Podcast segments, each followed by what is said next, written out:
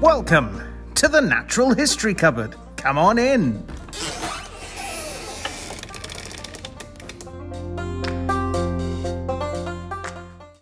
And welcome back to the Natural History Cupboard podcast, the place where the weird and wonderful parts of the natural world come together. I'm your host, Gareth, and with me, as always, are my co hosts, Drew. Say hi. Oh, hi. Hello. And Aaron. Say hi. Hello there. General Kenobi. It has to be said. um, this week, we're hopefully not going to have anywhere near as much depressing news as we did last week, uh, even though that depressing situation continues. Um, but we are looking at what wild boars might be doing up in the Highlands. We're also seeing what the RHS has got to say about slugs and snails.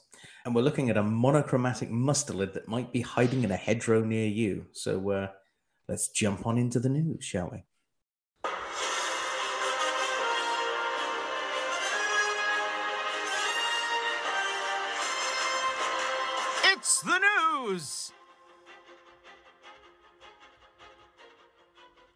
Right, well, we're into this week's news, and I thought I'd start this week off by recapping some of the events of the last week, Ukraine wise, which, even though there's been some pretty bad news, um, but at the time of recording for our last episode, in fact, about 20 minutes after we'd finished recording our last episode, where we had reported on uh, Ukraine, there was an update from the Polish zoo team that had headed over the border. They'd made it over the border at that point, uh, and were on their way to one of the uh, the collections. It wasn't Kiev Zoo uh, or Kharkiv, uh, but it was one of the other collections. It There is being reported it was Kiev Zoo, though, but on a lot of Yeah. sites, but Kiev I think part of the problem is the language barrier, and people are Yeah. on Facebook and things like that. So, what we do know is that particular team of Polish keepers got in. They managed to get some tigers and some lions and cubs, I believe, as well, out of the country, back over the border, relatively unaccosted, uh, and managed to get some of those animals to safety. What we do also know as well is the only gorilla in the entire entirety of uh, Ukraine is still in Kiev Zoo um, and is probably unlikely to be moved purely from a stress point of view. An animal like that is probably heavily sedated at the moment to just keep him. Happy and you know sort of level. But there is some good news in that sense, in that they have been able to get some of those animals out and get them to relative safety for for the moment. Hopefully, more will happen. So at the time of the recording of, of this episode, we know that that has happened. So here's hoping that we end up with some more animals being rescued or, or allowed to get out at some point. And uh, yeah, so that's my quick update for for anyone listening and, and who hadn't heard anything on uh, on that over the uh, the following week. But Brilliant. anyway. Oh, there's some good news, isn't it? Hmm, yeah. So we'll go from uh, that very short, brief update to Aaron. What's happening up in Scotland? Yeah, so this article comes from us from the BBC, and the way I've written this is I kind of feel like I'm going to end up going off my bullet points and into a, a bit of a, a rant. What I've decided to That's do. never happened this- before, Aaron. This is highly unusual for you. I, I know this is completely out of character. Um, so the article from the BBC is uh, the thriving wild boar population creating havoc in the Highlands, and as I say, and I, I've kind of decided that this is an important article upon which to the kind of language that is used by an agenda-driven party, gender driven parties, uh, to make wildlife seem like the pet- perpetual enemy of progression and balance, when in fact the opposite is true. Um, so my idea here and how I've written this, if I stay on my bullet points, is that uh, I want to demonstrate partly the bias of the estate culture and partly how powerful language can be, particularly in the media. Even the title of the article itself, which again you can find at BBC Online, is misleading the reader into believing that wild boar are invading an area of natural beauty. But as you guys know, the Highlands are not how they should be. There's nowhere near the amount of forest cover that should be there.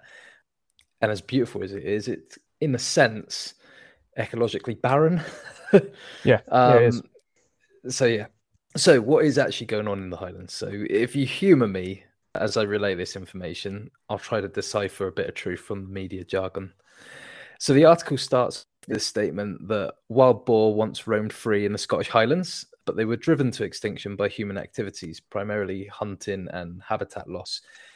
Uh, the bit that it doesn't mention is that uh, partial uh, habitat lost and partially the habitat pretty much being turned on its head and ruined. Uh, but I suppose the two are very similar, or at the least they're linked. So they the wild boar have since been encouraged to make something of a comeback in some of the luckier areas of of, uh, of Britain, with the Highlands being just one example. And they're beginning to sink their snouts into their natural mission, which is essentially truffling for food and managing the environment because they are eco managers. They turn up the uh, soil in any given habitat that they're in, or things to regenerate, things to grow, soil to become aerated, fertile, all that kind of stuff. And then, of course, they're they're also defecating on it, which is also another natural fertilizer. Anyway, Stephen Mackenzie and Aberchalder and Glengarry estate stalker uh, reveals that the boar caused chaos by churning up land and uh, threatening livestock so there's two things that I want to point out here. Firstly, notice that Mr. Stalker for an estate, it's his job to be culling wildlife for the very same people who are part of the hunting fraternity, and the same kind of people who were probably behind giving payouts to a certain MP when he is publicly showing no duty of care towards eagles. Uh, it's that kind of person that Mr. Mackenzie will be working for. Secondly, notice that his words through the medium of the article's writing to quote, cause chaos. So this is intended to breed concern and garner empathy for his situation. Anyway, he claims that the animals uh, grow to pretty huge proportions. To be to be fair, uh, he claims that they leave anything from pothole-sized divots to bomb craters in their wake, and that these must be repaired. Uh, now we're talking about an age-old culture meets wildlife. The farming community have never been great at fencing with the intent of keeping wildlife out, only to keep their financial investment in. Uh, now, th- there's nothing wrong with by ensuring that it doesn't run off. However, if you won't invest in their safety by keeping the dangerous animals out, then I'm afraid you don't really have a leg to stand on when you're complaining. That being said, farmers are under increasing pressure through lack of governmental support and being squeezed and outcompeted by supermarkets and the farms that ally themselves to them. Um, I'm glad. I'm glad about that. Yeah. Yeah, because I don't want to. Farmers feed the country. I don't want to be too unfair on them. Plus, what I'm kind of talking about in re- regards to wildlife kind of uh, persecution, it tends to stem from the estates more so than your. Oh yeah, there are, there's a mile between farmers and, and, and shooting estates. Yeah, absolutely. Yeah. However, perimeter protection is definitely something that the government should be offering more support to farmers over. In other countries, they're doing it. In in mm-hmm. America and some places in Europe, they do it to keep the wolves out. In Africa, they've done it to keep lions out. In India, they they've done it to an extent for tigers, but also they they offer um, what's the word government compensation uh, if you can prove that, for example, your goat was taken by tiger what I'm trying to say is that the government should be supporting our farmers uh, to maybe give grants to help them uh, erect appropriate fencing, especially as we turn our attention towards more appropriate rewilding measures. But as it stands, the current agricultural approach to wildlife is essentially akin to using chicken wire to stop your poultry from getting out, then cursing the foxes for being able to get in. And also, notice the use of the word bomb too that's powerful, emotive, fear mongering language, especially at the moment. Especially at the moment, yeah. Uh, so he continues. He he complains that the uh, the boar dig down below the turf, causing the farmers a lot of man and machine hours, plus financial expenditures such as fertilizer and grasses, in order to fix uh, these these holes, and claims that it is almost cost prohibitive. And again, uh, invest in the, in the right perimeter protections may be more expensive in that moment when you're buying them, but in the long run, they pay themselves off. If you compare constantly throwing money at the repetitive activity of these holes and, and regrowing grass and such, the costs build up. And then over time, they'll be more expensive than just investing in the right equipment in the first place. He then goes on to claim that these beasts can trace their origins to imported boar used by landowners for hunting, and that there may now be hundreds in the Highlands. He claims that they breed with ease. He has seen sounders, which is the correct term for social groups of wild boar, of up to 26. And again, I'm going to point out terminology, uh, using the term beast to conjure images of an uncontrollable monster. He also tries to sway the conversation with how these uh, how these boar may have been introduced when the more important thing is that they were at one point not so long ago naturally wild and native to these lands and thus welcome kind of rewilding addition to our realm. Did you see what i did there guys? He mm-hmm. said beast yeah. so i said realm. Yeah doesn't matter. I thought that was funny. Oh, oh well. Yeah. Uh, a direct quote from bbc um, they say the boar spend the daytime hidden in woodland, but under the cover of darkness, they start to roam. They are encroaching into populated areas such as Fort Augustus and Invergarry. So, again, if I can just pinpoint some terminology hidden in woodland and under the cover of darkness, they start to roam. It sounds like the lyrics to a Meatloaf song. Um, anyone else think there's an lycanthropes in, in that when you read that or hear that? Because I mean, it would it would be rather cool if they were sort of stalking the countryside, eating people as they go. It sounds like a wolf and man from Met- Yeah. So anyway, secondly, the term encroaching. Uh, this is used to make the reader feel that these animals are stealing land. I'm afraid that these estates and their owners, hell, even the houses that we're currently recording, were and still are encroaching on boar land. So again, use of language there. Mm. And uh, and also, after my direct quote from uh, from BBC, direct quote from Mr. Mackenzie himself, he says they're incredibly difficult to keep in unless you've got extensive electric fencing, and even that is not foolproof. A fence is not an obstacle to them.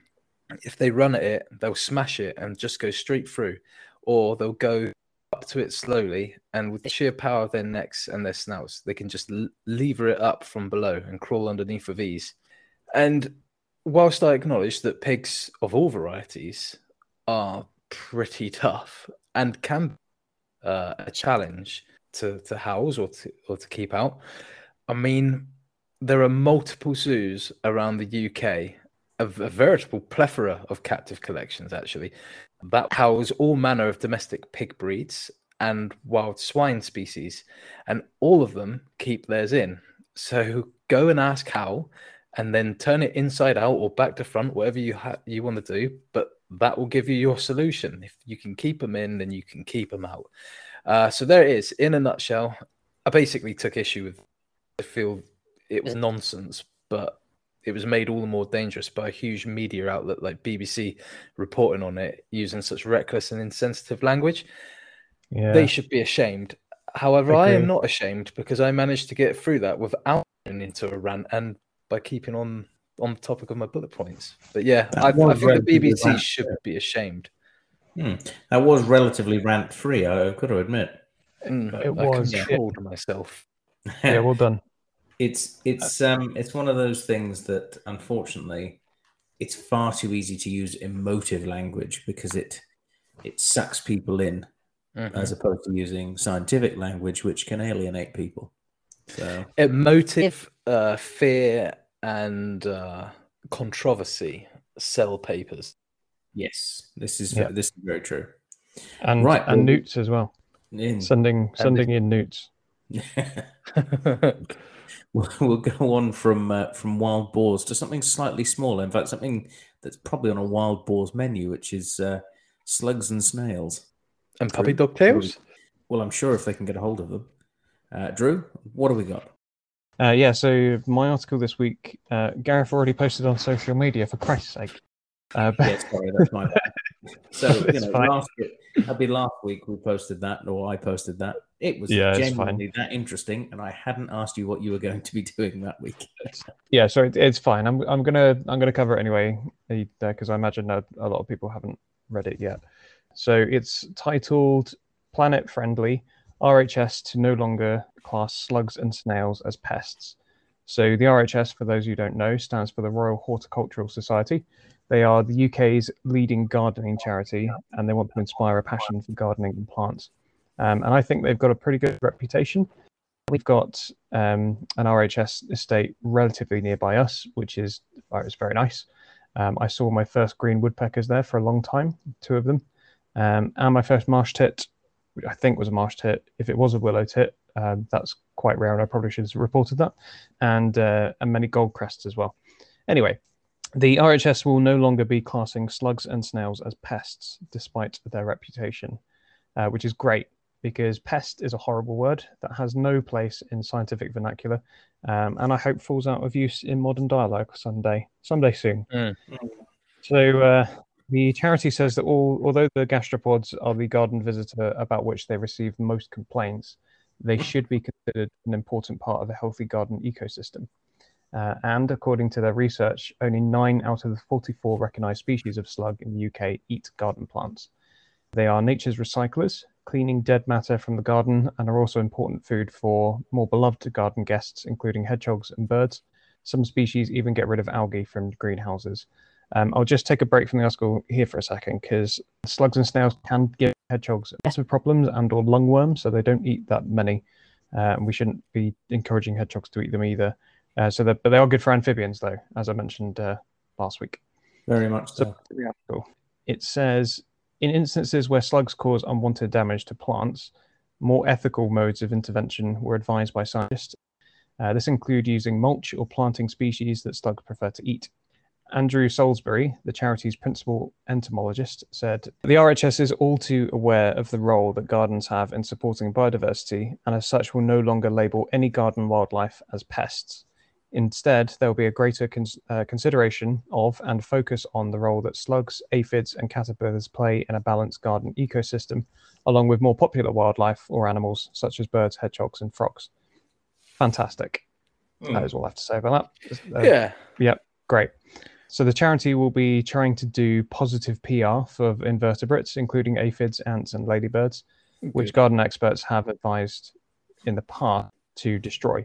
Their entomologists will also remind gardeners that maligned insects such as wasps eat flies, aphids, and uh, caterpillars, which can cause problems uh, and so should be welcomed. And many people also fear earwigs, but they eat aphids too. And caterpillars are vital food for birds. Uh, I covered this in our oak tree creature feature a long while back. Uh, they're particularly important for birds like blue tits. Salisbury then adds, we are never going to eliminate slugs, aphids, caterpillars, and other plant munching invertebrates from our gardens. Their existence, after all, predates the garden itself, and our plots are all the more lively and valuable uh, because of them. Uh, amid the climate and biodiversity emergencies, now is the time to gracefully accept, even actively encourage more of this into our gardens. End quote. Just want to come out of this um, actually because I'm not sure we've had two articles together that have uh, worked so well together because uh, I think the people in this uh, Scottish uh, estate need to uh, listen to this man because he is talking some sense. Mm. Definitely. Um, yeah, There's also the the use of language again, isn't it? It's, it's... Exactly. Yeah, he's yeah. he's pretty much all positive. Speaking no. as someone who is a keen gardener and hmm. someone who absolutely loves slugs and snails as a group of uh, invertebrates, I am really torn when it comes to dealing with things like that. But I have never and will never use pesticides to get rid of them.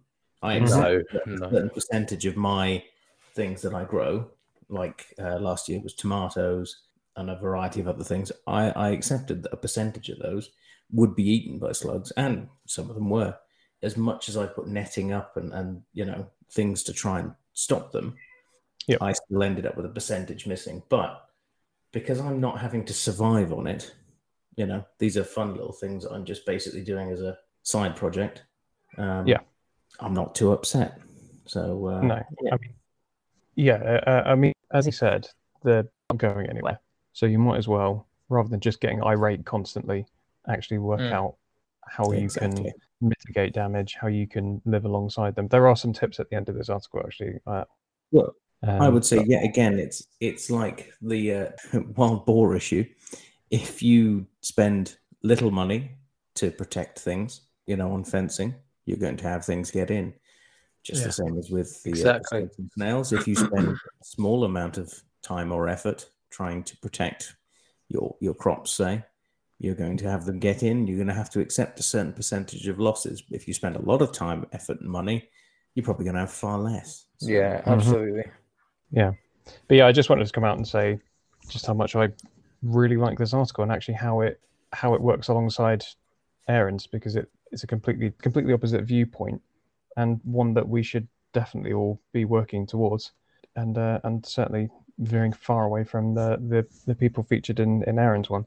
But anyway, so this leads on basically to say that uh, the article I don't think actually mentions this is something I just wrote down, but the total area of all gardens in the UK uh, is estimated at about 433,000 hectares. For England, the total area of gardens is more than four and a half times larger than that of all of our national nature reserves. So, this is a substantial resource for a number of species, and why, personally, I think we should be making our gardens as wildlife or nature friendly as possible. Anyway, the article then goes on to say that this is a big departure for the RHS, um, which each year releases a list of top garden pests complained about by their members. And instead, the charity will now focus more on the threats to gardens posed by invasive species and climate change. Uh, many invasive species and plant diseases thrive in milder, wetter climates, especially if there's not much winter frost to kill them off. And it's this climate that the UK is moving towards. Uh, the Chelsea Flower Show, which many of you may be familiar with, is run by the RHS. Last year, it featured lots of biodiversity themed gardens as designers had a more relaxed attitude uh, to neatness and planting. And uh, gardens at the event contain plants commonly thought of as weeds, another word we should just stop using, and uh, piles of dead wood to attract wildlife. And the article finishes with some advice from the RHS on how to keep slugs from plants, which I will read out to you now. So, first bit slugs love young, vulnerable seedlings. So, transplant surdy plantlet in pots. Uh, these can then be given some protection with cloches, uh, which is like a, oh, it's like a plant cover, isn't it? Um, the best the example for things like that would be half a Coke bottle, half a two liter Coke Yeah. bottle. Yep. Um, second bit is the leaf munching creatures are excellent for compost heaps as they get rid of dead and decaying matter, helping turn your waste into a lovely compost. So you can go out on a damp night, find some slugs, and put them in your compost heap, or at least uh, near less vulnerable plants. Some gardeners plant strategically, making sure to put plants slugs find delicious near their favorite plants, so they're eaten instead of. And the next one is my favorite three word sentence dig a pond. It'll encourage frogs, which will eliminate slugs for you without the guilt of setting down poison pellets, which you shouldn't do anyway, or drowning them in beer. Uh, it's great for the ecosystem as well. What a having pond. waste of beer. Uh, encourage birds with a bird feeder, especially during spring uh, when the young can be fed with juicy snails. Obviously, song thrushes are pretty well renowned for eating slugs, uh, sorry, um, snails in particular. Uh, and finally, raking over soil and removing fallen leaves during the winter can allow birds to eat slug eggs that have been exposed. I'm a little bit dubious on that last one, as I think Mm. raking leaves is pointless because they, I personally think they should be allowed to just to be absorbed into the undergrowth and boost the nutrients in the soil. food. Yeah, but you know, I'm considerably less knowledgeable than the uh, the UK's leading garden charity, so uh, I'll shut up. But um, there we go. That's uh, it's a great article. Well done to the RHS for uh, changing your viewpoint. Uh, Yeah. very progressive, Mm. um, and I, I really hope this starts to bolster real change with uh, with our gardening habits. Yeah, no, that's fantastic. It's good to see. And I can't wait. In uh, two, three weeks' time, I'm going to be planting some of my seedlings out. I've got corn going for this year. But Mhm. I've got some leftover, I say leftover, it was some uh, broccoli that never actually flowered and just went straight to seed. Um, so I never get any broccoli off it. But that is going to be my sacrificial plants to keep the slugs off Yep. that will uh, draw attract attention away whilst the corn establishes itself. We've had uh, yeah. a lot of success with, with corn and potatoes, actually. Yeah, potatoes are always a good one to go with. Doing some more this year, maybe. Yeah. Yep. Send in what you're doing, what you're planting up this year, listeners. Let us know. Yeah. What's your sacrificial plant of choice? Yeah, Right. Well, we'll go on from slugs and snails to an animal that actually really loves slugs and snails. In fact, it makes up a good percentage of their diet. Uh, we're going to go into our creature feature and meet a monochromatic mammal. I love saying that. So let's go into our creature feature. It's the creature feature. Right, we're into this week's creature feature, uh, and no journey into a pond this week. uh, or you know wandering through the depths of the Triassic wastelands. Uh, this week we're just well looking into a hedgerow, uh, and in that hedgerow, anywhere throughout Europe or Eurasia, you might come across this week's creature feature. It is the fantastic badger. Most people know what a badger is. There are in fact badgers uh, all over, like say Eurasia, even Asia as well. America has its own species of badger. Uh, there are loads of different animals also called badgers as well, which aren't directly related to the one we're talking about, which is the Eurasian badger, otherwise known as Meles meles. But what is a badger? Badgers are a member of the mustelid family. That's the same family that you find weasels, stoats, otters, all of those different, well, weasel families of animals. They're all very similar. They've got very strong sets of jaws. They're also uh, quite smelly. Uh, and in fact, smell is very important to these animals, uh, and badgers are no different. So, badgers are, sad to say, the UK's largest land predator. That's not to do with the fact that we've never had any larger land predators. We have basically exterminated the wolves and the bears that used to live in the UK, as well as lynx. Um, I think that's all of our large land predators that we've ever had. I don't think we've had any others. Yeah, yeah, I think that's it. So, oh, um, we well, we long ago we how well it depends how far back you go, isn't it? Because we well, used, we'll, like we'll, uh, hyena and things like that have been found. We're not going that far back, thankfully. Um, but badgers, like I say, they are the UK's largest land predator uh, and one of the most well-known, uh, iconic species. Uh, they're famed for their black and white striped face their sturdy body uh, and using their strong front paws to dig for food. Uh, if you've ever been walking in a, a, British wood or a European wood, you might come across one of their sets, which is where these guys live.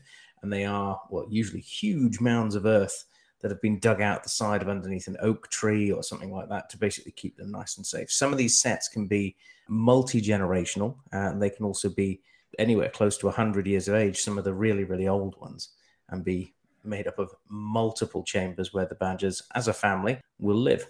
But the word badger, this is where uh, it gets interesting because uh, you you both know that I uh, love to go delving into the meaning of names for the animals that we've come across. So first off, can either of you two name me another word or another name for a badger? Um, bodger. bodger Potatoes. Yeah, probably probably one of the most famous badgers. No, no. But um Uh-oh. well, when it comes to to badgers, like I said, they have got Is it Gudger? Not Gudger, no, I don't I haven't got that one down, I'm afraid. Well, um, I just thought, you know, if there's badgers, there's got to be Gudgers too. Uh, I like it. Wolverines, Wolverines were often called gluttons, weren't they? Did we? Yeah. Did they also no, badgers, call badgers gluttons? name either. I don't. Okay. Well, okay. Well, you you haven't got the a bear weasel. you haven't got the name that these guys also go by um, yet, but I'll I'll tell you that in a second. But first, Farmer's word, Bane. Well, that's we'll get onto that as well. So, the word badger itself, it's thought to derive from the word badge or from the same root word of badge, uh, meaning the white mark uh, on the front of a badger's head, worn like a badge and it may date to somewhere around the 16th century. So that's quite recent. Yeah, that's quite. Oh, there's there's a lot of names that go even further back for that, and the one the uh, the one that seems to uh, to go further back from that uh, are ones that up until the 18th century, uh, badgers were known by a variety of different names. This is just in England alone, actually. Brock is the uh, the most common one. Oh, now that may be that, that may be familiar to you, Aaron, as a parent of a young child if you've watched the current iteration of Peter Rabbit, um, also in any of Beatrix Potter's tales, the Badger character in that was called Tommy Brock. Mm, um, yeah. And the word Brock does come up an awful lot when it comes to talking about badgers. So it's a word that is from Old English and goes even further back. But we've also got uh, other words like pate and pate grey, Bawson. The name Bawson um, seems to come from Bawsend, which is referred to something striped with white. Pat, uh, spelled P A T E, is a local name that was once popular in northern England. Um, so that's another part of the country. Uh, the name Badget as well uh, was once common, but restricted very much to around Norfolk. while Earth Dog uh, was used in Southern Ireland. So crossing over to Ireland there. But the word Brock, spelt B R O C K, seems to have been borrowed from Celtic, uh, from the Scottish Brock, uh, spelt B R O C H. The Welsh word for badger as well is sometimes referred to as Brock, spelt B R O C H. Um, there's also Proto Celtic as well, which comes before that, Brocco, meaning grey. The other more sort of commonly used Welsh word nowadays for badger is Mochyndeir, which means earth pig. Um, so, yeah, it's got a variety of different names just in the UK alone.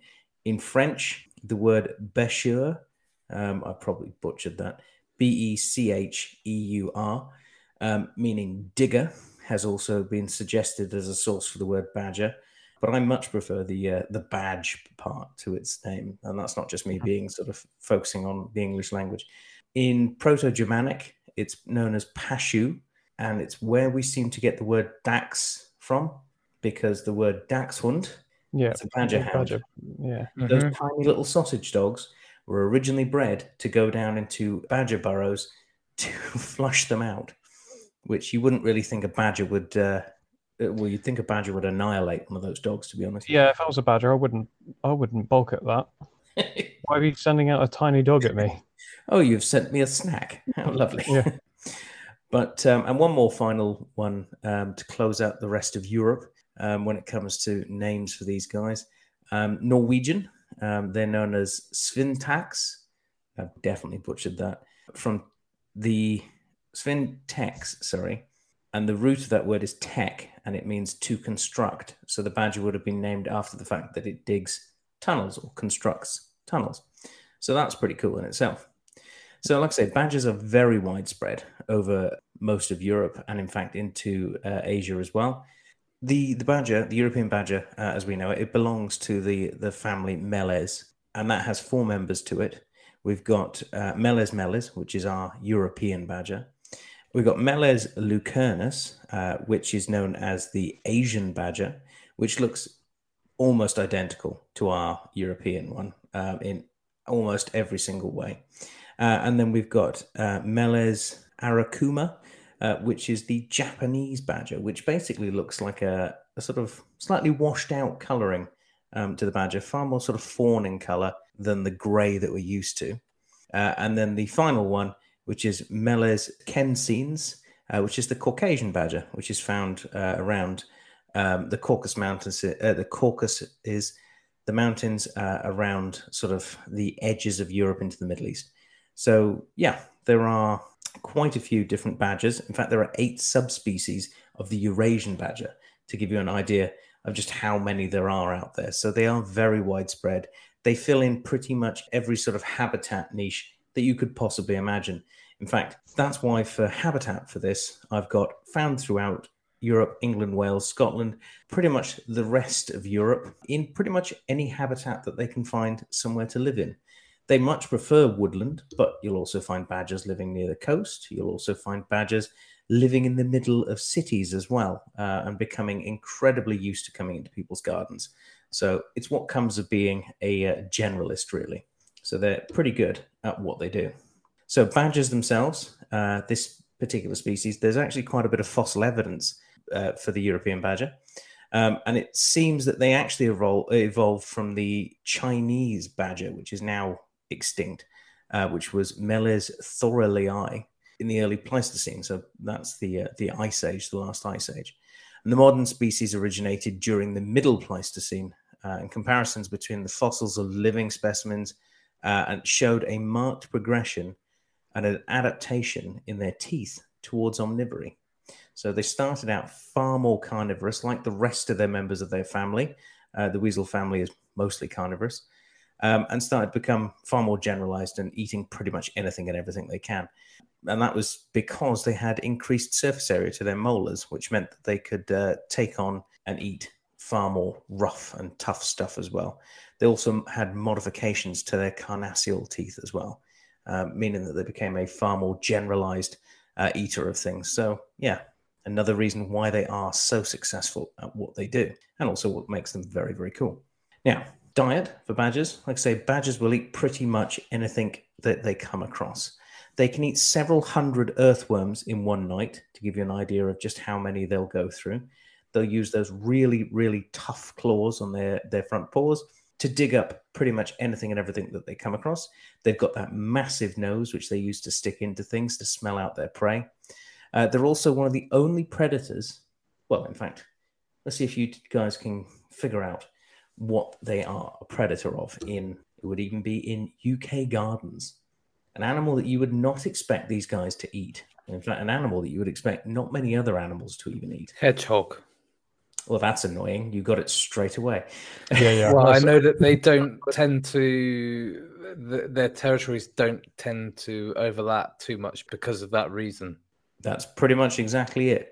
So yeah, badgers I've are one of the- I, sorry, I- I've got I've got sort of some anecdotal badger hedgehog sort of conflict. Oh, Not like as in the two species, as in people that I've spoken to. In in chatting to people about hedgehogs, I've had some people sort of say, "Oh, well, actually, are you looking into the increase of badgers and how people are trying to stop badger culling as also a factor in the decline of hedgehogs?" So badgers predating on hedgehogs, I think, is quite widely known. And also, I just want to say that badgers and hedgehogs have lived alongside each other for forever. Thousands And it's, years. uh, survived Yeah. on an island long enough. ex- they? yeah, exactly. It's not the badgers that are causing the problems with hedgehogs; it's the problems that we've caused. Absolutely. Exactly.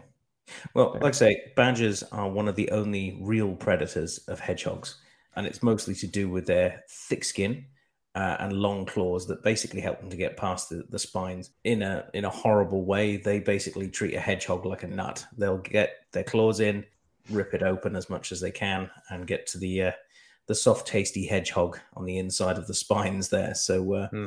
it's it's well them doing what they do best, which is taking advantage of anything that they come across. If there are badgers nearby to your house, and this is for pretty much anyone in, in UK and Europe actually, um, you can tempt them into your garden by leaving out unsalted peanuts. That's just normal peanuts. They do quite like them. They are very, very tasty to a lot of animals.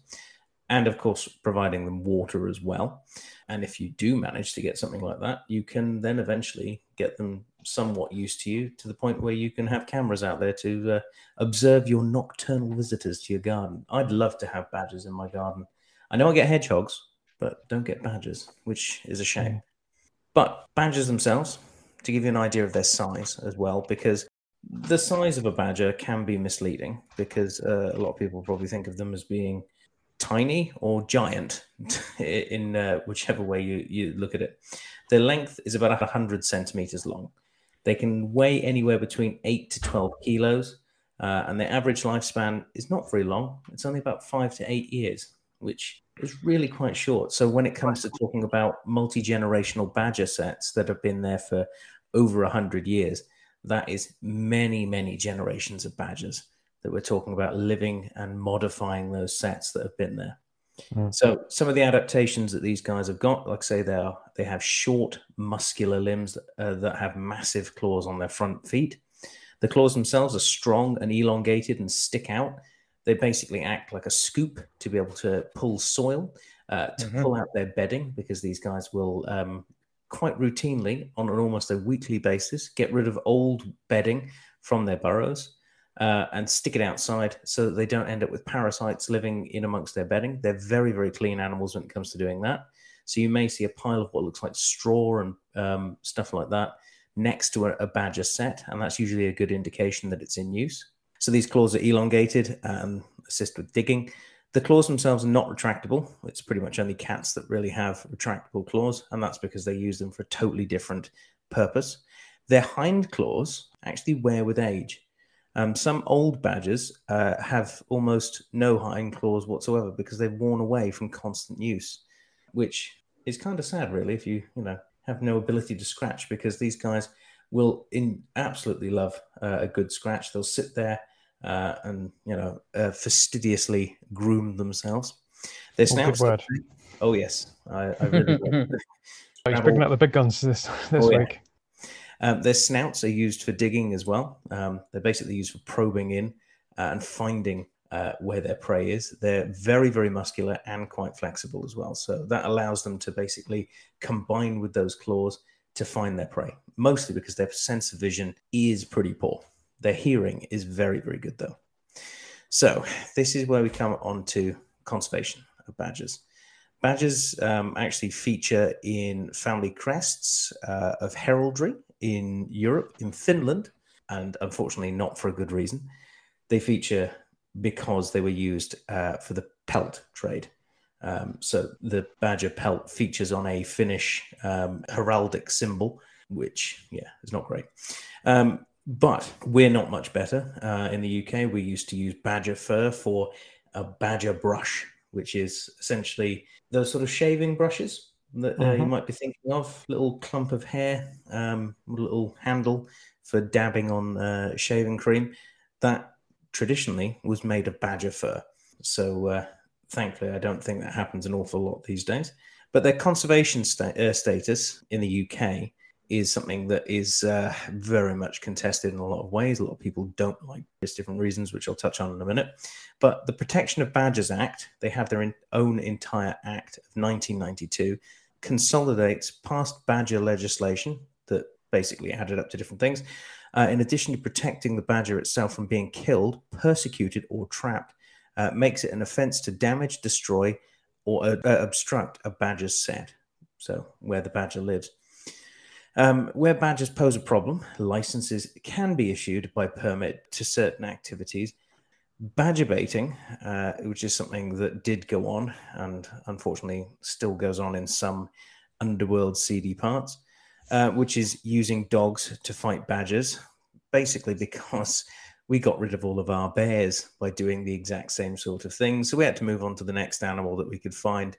Um, so it's a bit of a step down from badgers to uh, uh, from bears to badgers. Um, thankfully, it's been outlawed since 1835, and the Badgers Act of 1973 afforded limited protection against badger digging, which is basically digging them out, uh, and finally outlawed in 1981. So there are various different people who uh, go out there and protect badgers to this day because they are still under threat by people wanting them off their land, people just persecuting them because, well, they're horrible people. Thankfully, there are about 80 local badger groups that have been formed by enthusiasts wishing to protect and study badgers.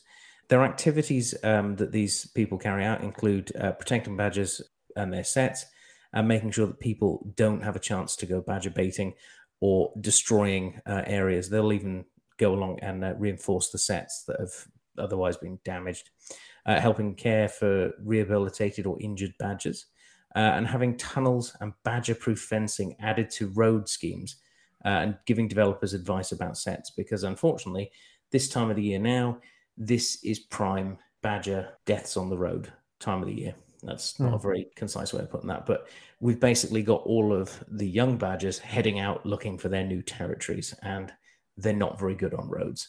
So this time of the year we see an awful lot of dead badgers in the uk at the side of roads. So when it comes to uh, things like this, this is where underpasses are really, really useful, and it's convincing local authorities to put those in so that not just badgers, but all sorts of wildlife can pass uh, underneath uh, a road, not come into contact with cars.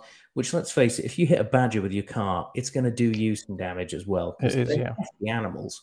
Um, you don't want to hit that on the road if you're doing 70 miles an hour.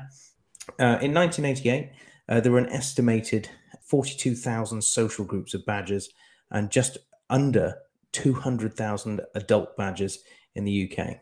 By 1997, this had risen to just over 50,000 social groups, so that's good, and 310,000 adult badgers. The population is now probably stable. Mortality is high, though. Like I was saying, when it comes to this time of the year, there are a lot of badger deaths on the roads. In fact, one fifth of adults are dying each year from road traffic accidents, which it seems to be the major cause of death. However, this is where it comes into human conflict as well. Some badgers are infected with bovine tuberculosis, particularly in the southwest of England, uh, and these animals are subject to controlled campaigns by DEFRA. Um, the continuing debate rages on with people either not wanting to spend money on yet again making sure the badgers can't get into areas that could contact with cows, various other things like that, and possibly spreading it. Uh, people wanting to just get rid of them because they think it's easier to just get rid of them from an area. When it comes to that, the simple message is if you were to wipe out a set of badgers, give it about a year to two years, you will have a brand new uh, set of badgers moving in because you've just left a lovely open bit of territory and a nice bit of uh, real estate there, perfect for a badger. So Mm. It, it's it's never going to go away in that sense. So yeah, the uh, the debate, shall we say, rages on. I will not go into that now because I would be here the rest of the evening if that were the case. But we did actually um, touch on just very briefly the last thing I was going to bring up, and that's badgers in uh, in popular culture and in folklore, um, because they do actually play an important part in um, various European uh, folklore. Um, in Irish mythology, badgers are portrayed as shapeshifters, uh, which allows them to be able to observe people. In German mythology, they are portrayed as cautious and peace loving. Uh, they basically love nothing more than being in their home and being surrounded by their home, which makes them sound a little bit like hobbits, really, which I quite like. It Uh, does sound sort of way? like like that's transferred across with to things like Wind in the Willows and stuff like that. Because yeah, Well, yeah, that Badger- does then transfer. Badger is a into- hermit. Yeah, pretty much. Wind in the Willows. Um, you know, he's he's sort of a gruff hermit who wants nothing to do with uh, with anyone. However, he's still kind-hearted uh, Mhm. and wants to uh, to interact with uh, the main characters in a good way. Um, another fantastic uh, badger that is um, is in pop culture, and I would I'd recommend children trying to find this as a series. It's certainly, the books, um, the Animals of Farthing Wood another badger who is Yeah. very much a, a sort of a hermit, but he is one of the main characters in it and helps out Mole and Toad, two of the other main characters. He's he's like a kindly elder. yeah, yeah, he was one of my that one. He's- favorite characters. pretty harmless. The only I would give a warning that the Animals of Farthing Wood series, uh, certainly the TV show, can be a little jarring if you aren't used to uh, animals dying because Well, a lot of those characters die. only in this day and age. And when I was a kid and I watched that thing, that was yeah, I was just well, this is life, isn't it? You know, sometimes butcher birds do grab hold of mice and put them onto brambles. And this is true. what happens in the series. This is true. I, I got to admit, yeah, I, I didn't feel particularly. I, I don't know whether that makes us callous or not, but I don't think it did any damage. I don't. I don't think I was. Yeah, too upset. And of course, Tommy Brock, which was the uh, the badger in um, Beatrix Potter. Uh, he's actually portrayed as a little bit more nasty than um, than the sort of kindly badger, as it were. He actually kidnaps two of the uh, the rabbits at one point. So yeah, not as not as nice as he could be. The other ones you've got that are worth a mention. You've got um, Redwall, which is a fantastic book series, which is uh, the badgers in that are portrayed as being sort of uh, knights in uh, armor, um, basically sort of berserker warriors. It's a very interesting series, I'd recommend anyone reading that one. Uh, and of course, the only other one that I thought would be worth mentioning is well, you actually mentioned it earlier, is Bodger and Badger. the puppet badger from That's the uh, from the the nineties in the UK, uh, which unless you were living in the UK at that point, you probably never heard of. But it was a badger puppet that was obsessed with mashed potato and used to basically throw mashed potato everywhere, and chaos ensued. But yeah, badgers they are part of our heritage throughout UK uh, and throughout uh, Europe, and in fact throughout Asia as well. They're a fantastic animal that certainly don't deserve to be persecuted for well, shall we say, people's laziness to uh, the the boar thing as well. If we don't make sure that we don't want wildlife in those areas, we need to make sure that we're keeping them out of those areas, or you know, being accountable for that. Um, they're also an animal, like I say, that plays a huge part in folklore and legend, and is uh, yeah, was a, fast, a fantastic and fascinating animal that I hope someday will actually turn up in my garden. Well, we'll go on now from uh, this fantastic creature to other creatures that are basically pretending to be things that they're not in our word of the week. It's word of the week. Right. Well, this week's word of the week, we're looking at a form of mimicry. There are a couple of different forms of mimicry, but specifically this week, we're looking at Batesian mimicry.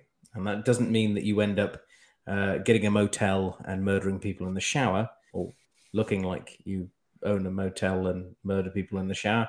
Um, well, we're in fact looking at uh, mimicry that is done uh, by a variety of different animals. So we will cover some of the other forms of mimicry uh, in later episodes, but this one I think is probably the the classic that most people are familiar with when it comes to mimicry. And this is essentially a form of mimicry that is done uh, by an animal that is harmless to make it seem like it's far more dangerous than it is.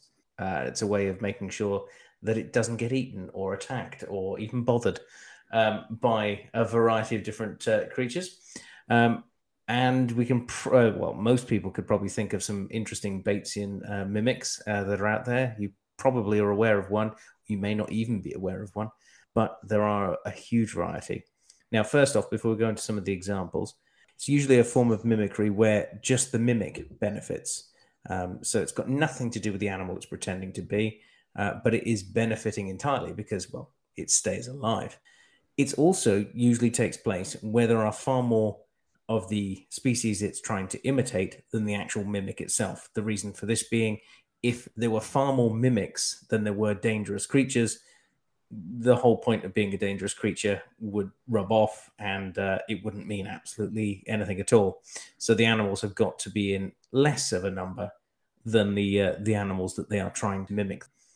Uh, and it's sometimes known uh, as a as a parasitic relationship in in some senses because they're benefiting uh, from another animal in a lot of ways. Copyright, it's copyright, isn't it? Yeah, it's copyright infringement. Yeah. So some really fantastic examples, and probably one that you may have seen in your garden. You may have thought that there was a bee or a wasp flying around you at one point, only for it to turn around and look slightly different in some ways uh, than a bee or a wasp, and that's probably because it's a hoverfly. There are hundreds of species of hoverfly, uh, and these harmless little insects are fantastic pollinators, but because they don't want to get eaten by things, they have the same markings. They even have the same flight patterns as certain species that they mimic. There are hoverflies that mimic bumblebees. There are hoverflies that mimic hornets. There are hoverflies that mimic wasps, all sorts of different things. In doing that, they stay safe because nothing wants to attack a wasp or a bee because they don't want to get stung. It's a fantastic way of staying safe. So you may have even come across one in the garden. Um, there are certain species of butterfly that pretend to be ones that are highly toxic uh, and don't taste nice. So if a bird eats them, they're going to not want to touch them at all. It means that they can stay, uh, that they can they can basically feed, pretend to be something that they're not, and keep on going. Uh, really good example from vertebrate animals, uh, and one that you may not have thought of is baby cheetahs. Baby cheetah, yes, got the fantastic almost white markings, whitish grey mm-hmm. markings mm-hmm. going down their back, which adult cheetahs don't have. And this is because they pretend to be honey badgers. They even stick their tails up in the air a little bit like a honey badger. If you don't know how aggressive a honey badger is, go on YouTube and type in honey badger, and you will find a variety of different videos of honey badgers taking on everything from lions to rhinos to buffalo and usually winning. Um, that's one thing we can certainly say is that they are not an animal to be messed with. Um, cheetah cubs mm, very much are. They're just big kittens. but if you pretend to be a honey badger, most things are going to steer clear of you. And one other one that's certainly worth mentioning that is one that I've learned about in doing this research uh, for this, which I know, Drew, you were interested when I was telling you about it earlier, is cuckoos. The uh, European or Eurasian cuckoo uh, has the same color markings on its body as uh, a sparrowhawk, which is the sort of lovely grey coloring with uh, bars on its chest and bright uh, yellow legs, yellow around the face as well. Now, this actually allows the cuckoo to get a little bit more time on a bird's nest undisturbed to be able to lay its eggs. And that's because if those small birds like uh, reed warblers, marsh tits, that sort of thing, see a bird like a sparrowhawk, they're not going to go close to it because they're on the sparrowhawk's menu most of the time, which gives the cuckoo enough time to get into the nest, lay its eggs, and then fly off. By the, that point, the bird has done what it needs to do uh, and has gotten away scot free. So, a fantastic way of staying ahead of the game, really. It doesn't always work, but it works so well that a lot of animals can just bluff their way through things. you guys got any good examples? Uh, Pueblo milk snake, with that count as one with coral snakes? Yeah, milk snakes and coral snakes. They're pretending to be something they're not. A totally harmless snake pretending to be something highly dangerous and highly venomous. Just out of I suppose, pool. it, I suppose it, stick insects count, or is that just camouflage? Or because it's mimicry, camouflage, yeah. uh, but it is a Yeah. mimic of a branch. yeah, but branches aren't dangerous. Oh, I see. Does it have to be specifically a dangerous Ah. animal? Okay, right. It would be. I understand. I understand the word of the week now. Um, so yeah, Batesian mimicry. It's a way of seeming bigger and tougher than you actually are, and uh, staying safe in the process. So um, yeah, that's our word of the week for this week. So let's um, let's go from creatures pretending to be what they're not to to our emails, which are very much what they are. So uh, well, they're not pretending to be something they're not. Not as far as I'm aware, unless they're viruses. wow. Don't send us viruses. Don't send us viruses. Um, You know how curious we are. We'll just click. uh, oh, Right. Let's go into uh, let's go into it. Bing! You've got mail. Ooh, it's an email. Right. Well, we're into this week's emails, which are definitely emails. We've we've confirmed that they're not honey badgers or uh, cheetah cubs or even um, Trojans. they're, they're not they're not even uh, stick insects uh, either. Um, so Wow. what have we got? Um, so what have we got, Drew? We've we have got a few questions from Leah, um, who sent us some questions by email, and I'm genuinely really sorry, Leah, because it took us so long to actually uh, we bypassed them somehow. They just got hidden amongst all of the uh, like responses from Twitter and stuff like that. Uh, but I've, we found them today, and uh, we've dug them up, and we're going to answer a couple of them for you now. So the first one that we've got because you asked for four questions overall. We're going to cover two of them today. First one that we've got is Could we all tell a real emotional or tearjerker moment from our careers? Hmm. Who would who would like to go first on that? Shall, shall I get the horrific one out of the way first? You could get a horrific one out of the way, yeah. this is this is one of the moments that that has always stuck with me and it's it's very vivid in my mind in that it was a really bad day as a zookeeper you're used to animals dying but when it's one that you're quite close to it's Mm. it hits you hard regardless um, and that was the day when one of my emus uh, had a prolapse um, and unfortunately bled to death pretty much bled to death on me uh, whilst the vet was there. There was nothing that could be done, and she just sort of died in my arms. So uh, it still makes me sad to think about it. She was a lovely emu, and um, yeah, Oh. not much else really to say on that one. No, Not that's I mean, Not a very nice thing, but um, yeah, yeah. I thought I'd start with the horrific one. So uh, either of you two want to jump in? can Uh, see where this is going. going. like, we should scale this. To, how bad is your one, Drew? Because that I'll- was I'll- pretty rough. It, it is pretty rough. I'm I'm really struggling to think of a specific, but I have known a group of animals that I've worked with that have lost a number of members, all of which um, hit me quite hard, and that would be groups of uh, capybara and also wolves as well that started to drop too. That that hit me quite hard and was quite difficult to uh, to deal with. But yeah, I, I mean, I don't think you're going to find a happy story out of this one, are you? Really? Not really. No. No. Aaron. Um, so, can I cheat and give two? Because Of course, you can. You can give as many as you like. What I one is one is very dark, very very dark. so I'll bring you up with the second one. That's the only reason I'm going to give you the second one. Mm. So the most tear-jerking emotional moment for me was when I was in Malaysia and we were doing a poacher trek. I think it was poacher trek that day. So basically going into the jungle and looking for evidence of uh, of um, poacher activity. And the first thing that you see is you've got like on the trees, they'll carve little symbols, almost like poacher language hieroglyphs. they they basically give directions. It's like another language almost. It's it's directions. It's how many and who.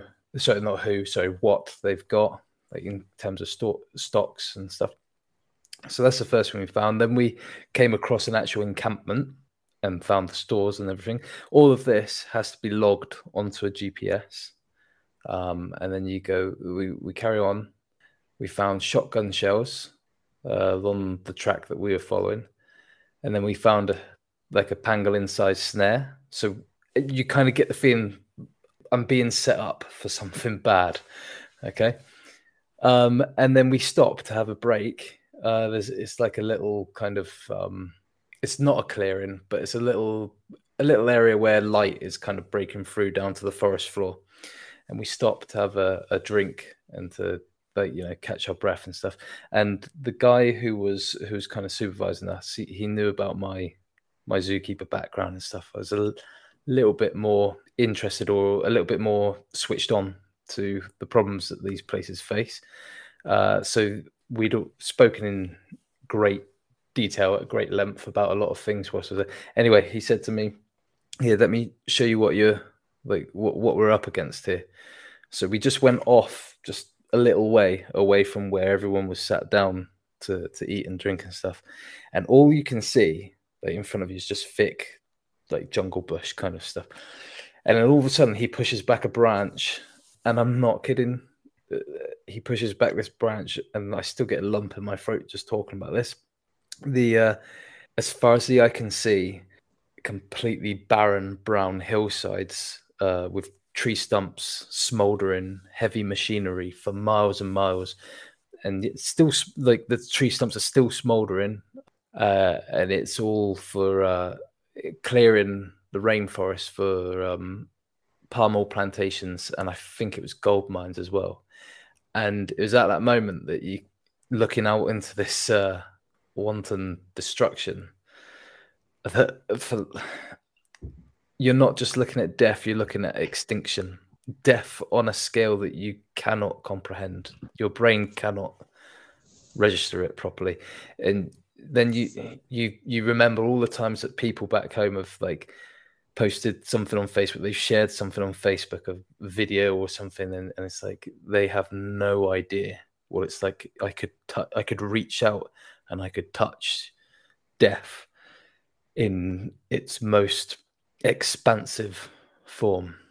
And um, I came back from Asia. When I came back, I had nightmares for months about it, waking up from dreams where the forest was on fire and animals were on fire, and I wake up in a in a sweat. It was horrible. So that's my tearjerker wow. moment. Wow. To bring you all up, to bring you all up. Well, the next uh, question will as well, but yeah, go on. Yeah, yeah. Oh, uh, I might leave. No, I will tell you the story. This, this so my my mum's kind of um, long lost dad. Um, because my granddad is my step is, is technically my my mum's stepdad, but her long lost dad, he loved elephants, and I, I was told when my um as as much as my mum knew that he loved elephants and that he'd gone out and like followed the uh, GPS elephants and all that. And I've always loved elephants anyway. And uh, it, the first time I ever saw an Asian elephant up close and could touch it and and help look after it a bit, that was incredibly powerful, uh, if in a good way. Hmm. So, yeah, there you go. Well, that pretty much touches on our second question, uh, Drew. Do you want to? Well, that one was a captive one. No, that's true. That's true. But yes, it does go towards it. So it does go uh, towards. Drew, what is our second question? Yeah. So the second question is, when did we have a lump in our throats when we spotted something in the wild that you would never thought that you would see? Who wants to go first on this one? I'll jump in there. Um, same order, I guess. So. Yeah, why not? Yeah. So yeah, um, for me, uh, this is going to sound really obvious. Say it with me now. When I saw uh, Australia, he saw it Australia. yeah, when I saw an Australia, no, um, yeah, when I saw a weta for the first time in the wild, was pretty awesome. To be honest, Did you Um, expect not to see one? I did and I didn't. We we went to an awful lot of places. I went out of a night, you know, with a torch, looking in different places. I'd seen them in captivity. I'd seen them hiding in weta motels, which are man-made ones. Um, which you know, it, it's kind of like seeing them in the wild, but there's there's there's a difference, I think, between seeing one hiding away during the day and you opening like a log and seeing it and it sort of going, ah, get away from me to going out in the night and seeing one sitting there in front of you on a tree you know it it doing what it wants to do basically. So um i didn't necessarily think i wouldn't see one. I i just know that when i've gone looking for a lot of different insects and invertebrates in the past it's very hit and miss. And it can be you find everything or you find nothing. I went looking for the the scorpions that are supposed to be at Swanage um, for weeks on end with a, a UV light to try and spot them. Didn't see a single one, um, and they're supposed to be relatively easy to find as a as a, species that have turned up in the UK. And you know, I never count on seeing anything like that. Um, my new goal at the moment, and something that would get a lump in my throat, is to uh, try and spot some of the stick insects uh, that are wild in the UK, not native, one that I'd certainly like to see. Hmm. And just on a on a captive note as well, actually, the one that certainly put a lump in my throat was actually getting to handle a tuatara whilst in New Zealand as well. Yeah. It was a captive one, but oh, ah, I was smiling from ear to ear that day. Yeah, I can certainly imagine. Jumping Yeah. back to the last question, just very quickly as well, uh, about emotional tearjackers. Uh, not zoo based, but uh, something that always gets me is when uh, uh, Aragorn turns to the hobbits and says, uh, You guys bow to no one. Uh, that will. Oh, that's a tough one. Anyway, um, We're not talking about film tear jerking moments here. well, to be fair, it didn't actually specify. No, So, that's uh, true. I've probably Okay. put in my, my biggest tearjerker. That's uh, that's that one. Gets me every time. Uh, anyway, no. what It's when he takes his mask off and he says, Let me look on you with my own eyes. uh, Okay, we're not we're not going into a Lord Oh, of the more Rings powerful. film review. Jeez, We're I just did going to go down. We're going to go too much down the path. it's pop culture. I, I don't think I've ever cried at a Star Wars. Well, maybe at the dialogue. then you are lost. right, let's let's bring it back. Let's Anyway. bring it back. Let's bring it back. Um, so yeah, spotting something in the wild I've never thought I'd see. Uh, to be fair, a lot of these are quite recent. Um, I do remember seeing. I spoke like a week ago, a couple of weeks ago, about seeing a Nile monitor on safari, which I was really excited about, um, especially compared to you know seeing elephants and all sorts of other megafauna. And seeing that Nile monitor really excited me. Also, and I didn't expect to see one either. And also, I saw a genet, a wild genet, um, cool. Small spotty cat-like creature for people who are not familiar. I saw a wild genet out uh, out there uh, on safari as well. I was very ill. I remember when I saw the Hmm. genet. I didn't actually appreciate it at the time as much as I should have done. I don't know what hit me, but a bug hit me basically halfway through the safari, and I was just was basically rocking in the back of the truck. So God, I don't hear anymore. oh, there's a Wars genet. the worst times. I can't enjoy it. Um, anyway, uh, oh, actually, no, there is one that's a, a lot further back. I, when I was very young, I saw a hoopoe. Wow. Uh, Wow. It's the hoopoe I've ever seen uh, in the UK. And for people who are again aware, it's an orange orange bird, incredible sort of uh, mohawk crest, and they've got sort of black black and white stripes down the back of the wing. Uh, they're migratory, so they live mainly. They live half half their year in Africa, half the year they come over. Uh, but yeah, I remember seeing a hoopoe, and that really stuck with me. Um, I've had an affinity for those birds ever since. Um, and yeah, the most recently I've seen an osprey, which I did not expect to see. This was when I was looking for sand lizards as well. I was looking at the ground, and then just I looked up at the right moment, and then there was an osprey that flew across a nearby harbour. Uh, and I was like, oh my god, I did not expect to see an osprey. Uh, I didn't see any sand lizards, sadly, but the osprey made up for it. And then Mhm. the last one, which I think is probably the big one, and you guys are going to be very jealous when I that I mentioned this one again. Do you do you remember me talking about this at all? Um, I don't know. I can't can't think exactly which one. Well, I held it as well. A genuine, the real deal, a smooth snake, right here Ah, yeah. in the UK. Oh, uh, yeah. rarest reptile. There are so few of them here, and I found. Well, I didn't find it, but the guy I was with found it. He was licensed, so that's why we could look for them. And I got to hold it, and uh, uh, that genuinely, if That'd yeah, that genuinely really, really took my breath away. Considering that we didn't see any of the well, apart from slow one, we didn't really see any of the reptiles that day. And that the last, the last sheet of tin that we moved, there was a smooth snake underneath it, and I just thought, okay, that's considering how sort of rough this day's been, or how disappointing this day's been. This has made it. Um, I a very, very happy boy. Hmm, that's mine. Mm. definitely. Aaron, what about you?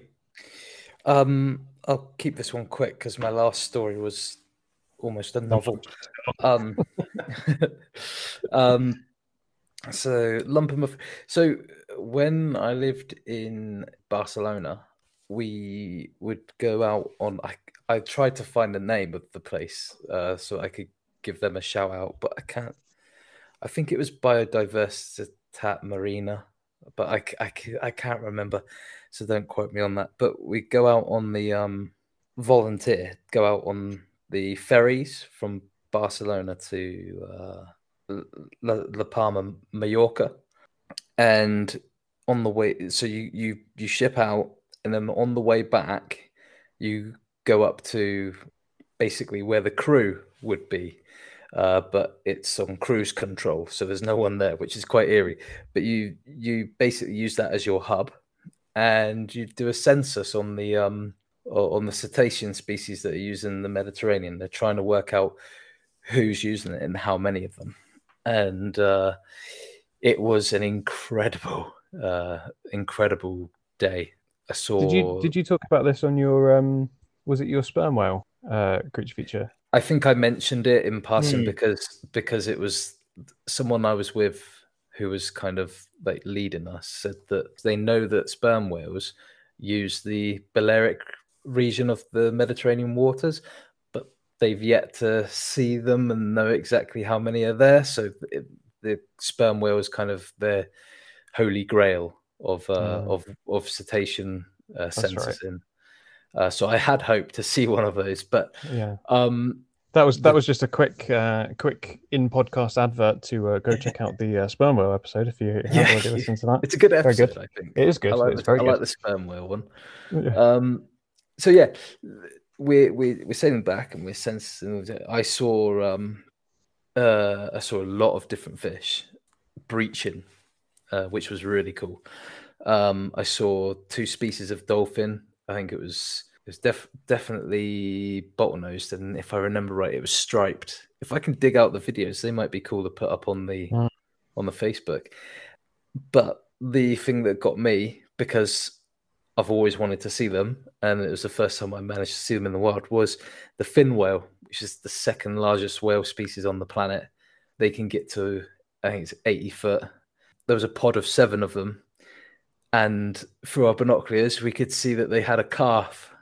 And the calf, I'm getting excited. the calf was the, the calf was the size of a car. It was huge. It was incredible. So yeah, that that was the one that put a lump in my throat uh, Mm. when I spotted something in the wild that I've always wanted to see, but never really thought I'd see. So now, like I'm like fully hooked. I've seen fin whale. I want to see blue whale, orca, and sperm whale now. Yeah, very cool. I've got to admit, the only whale I've managed to see is the southern right, but those are pretty Uh, cool. Yeah, I've seen southern rights, and I've seen I did see a humpback where I didn't expect to Mm. see. To be fair, We did say we did see very far off. We did see um is it a beaked whale or toothed whale or something something like that. I Oh, can't very cool. remember can't remember what one it was. But you could basically the Mediterranean's great for cetacean spotting in a sense for the same reason why it's crap for surfing. Like uh, the Mediterranean wouldn't know a wave if Poseidon picked won? up a boulder and chucked it. It's uh, there, there's no such thing as waves in the Mediterranean. It's just it's calm as anything, and you're just looking for your binoculars out to the distance, and you're you're basically looking for spouts. The uh, the blow. any movement, yeah. Um, that's the first giveaway, and then if you're lucky, you start to see flukes and dorsals and stuff like that. But it's the sp- it's the spout or the blow that gives it away. I think I mentioned in that sperm whale episode that, uh, ev- or it might have been in the orca episode, but I mentioned in one of them that every species has a unique and individual blow. So that's Yes, how you you start to that. tell them apart. Yeah. Oh, actually, I'm not sure if you mentioned that. Maybe, maybe you should go listen and uh, check it out. I think, yeah, Uh, that's something homework for you listeners. Yeah. Listen to us again if you haven't already again. Tell us the difference between an orca blow and a sperm whale blow. Yeah.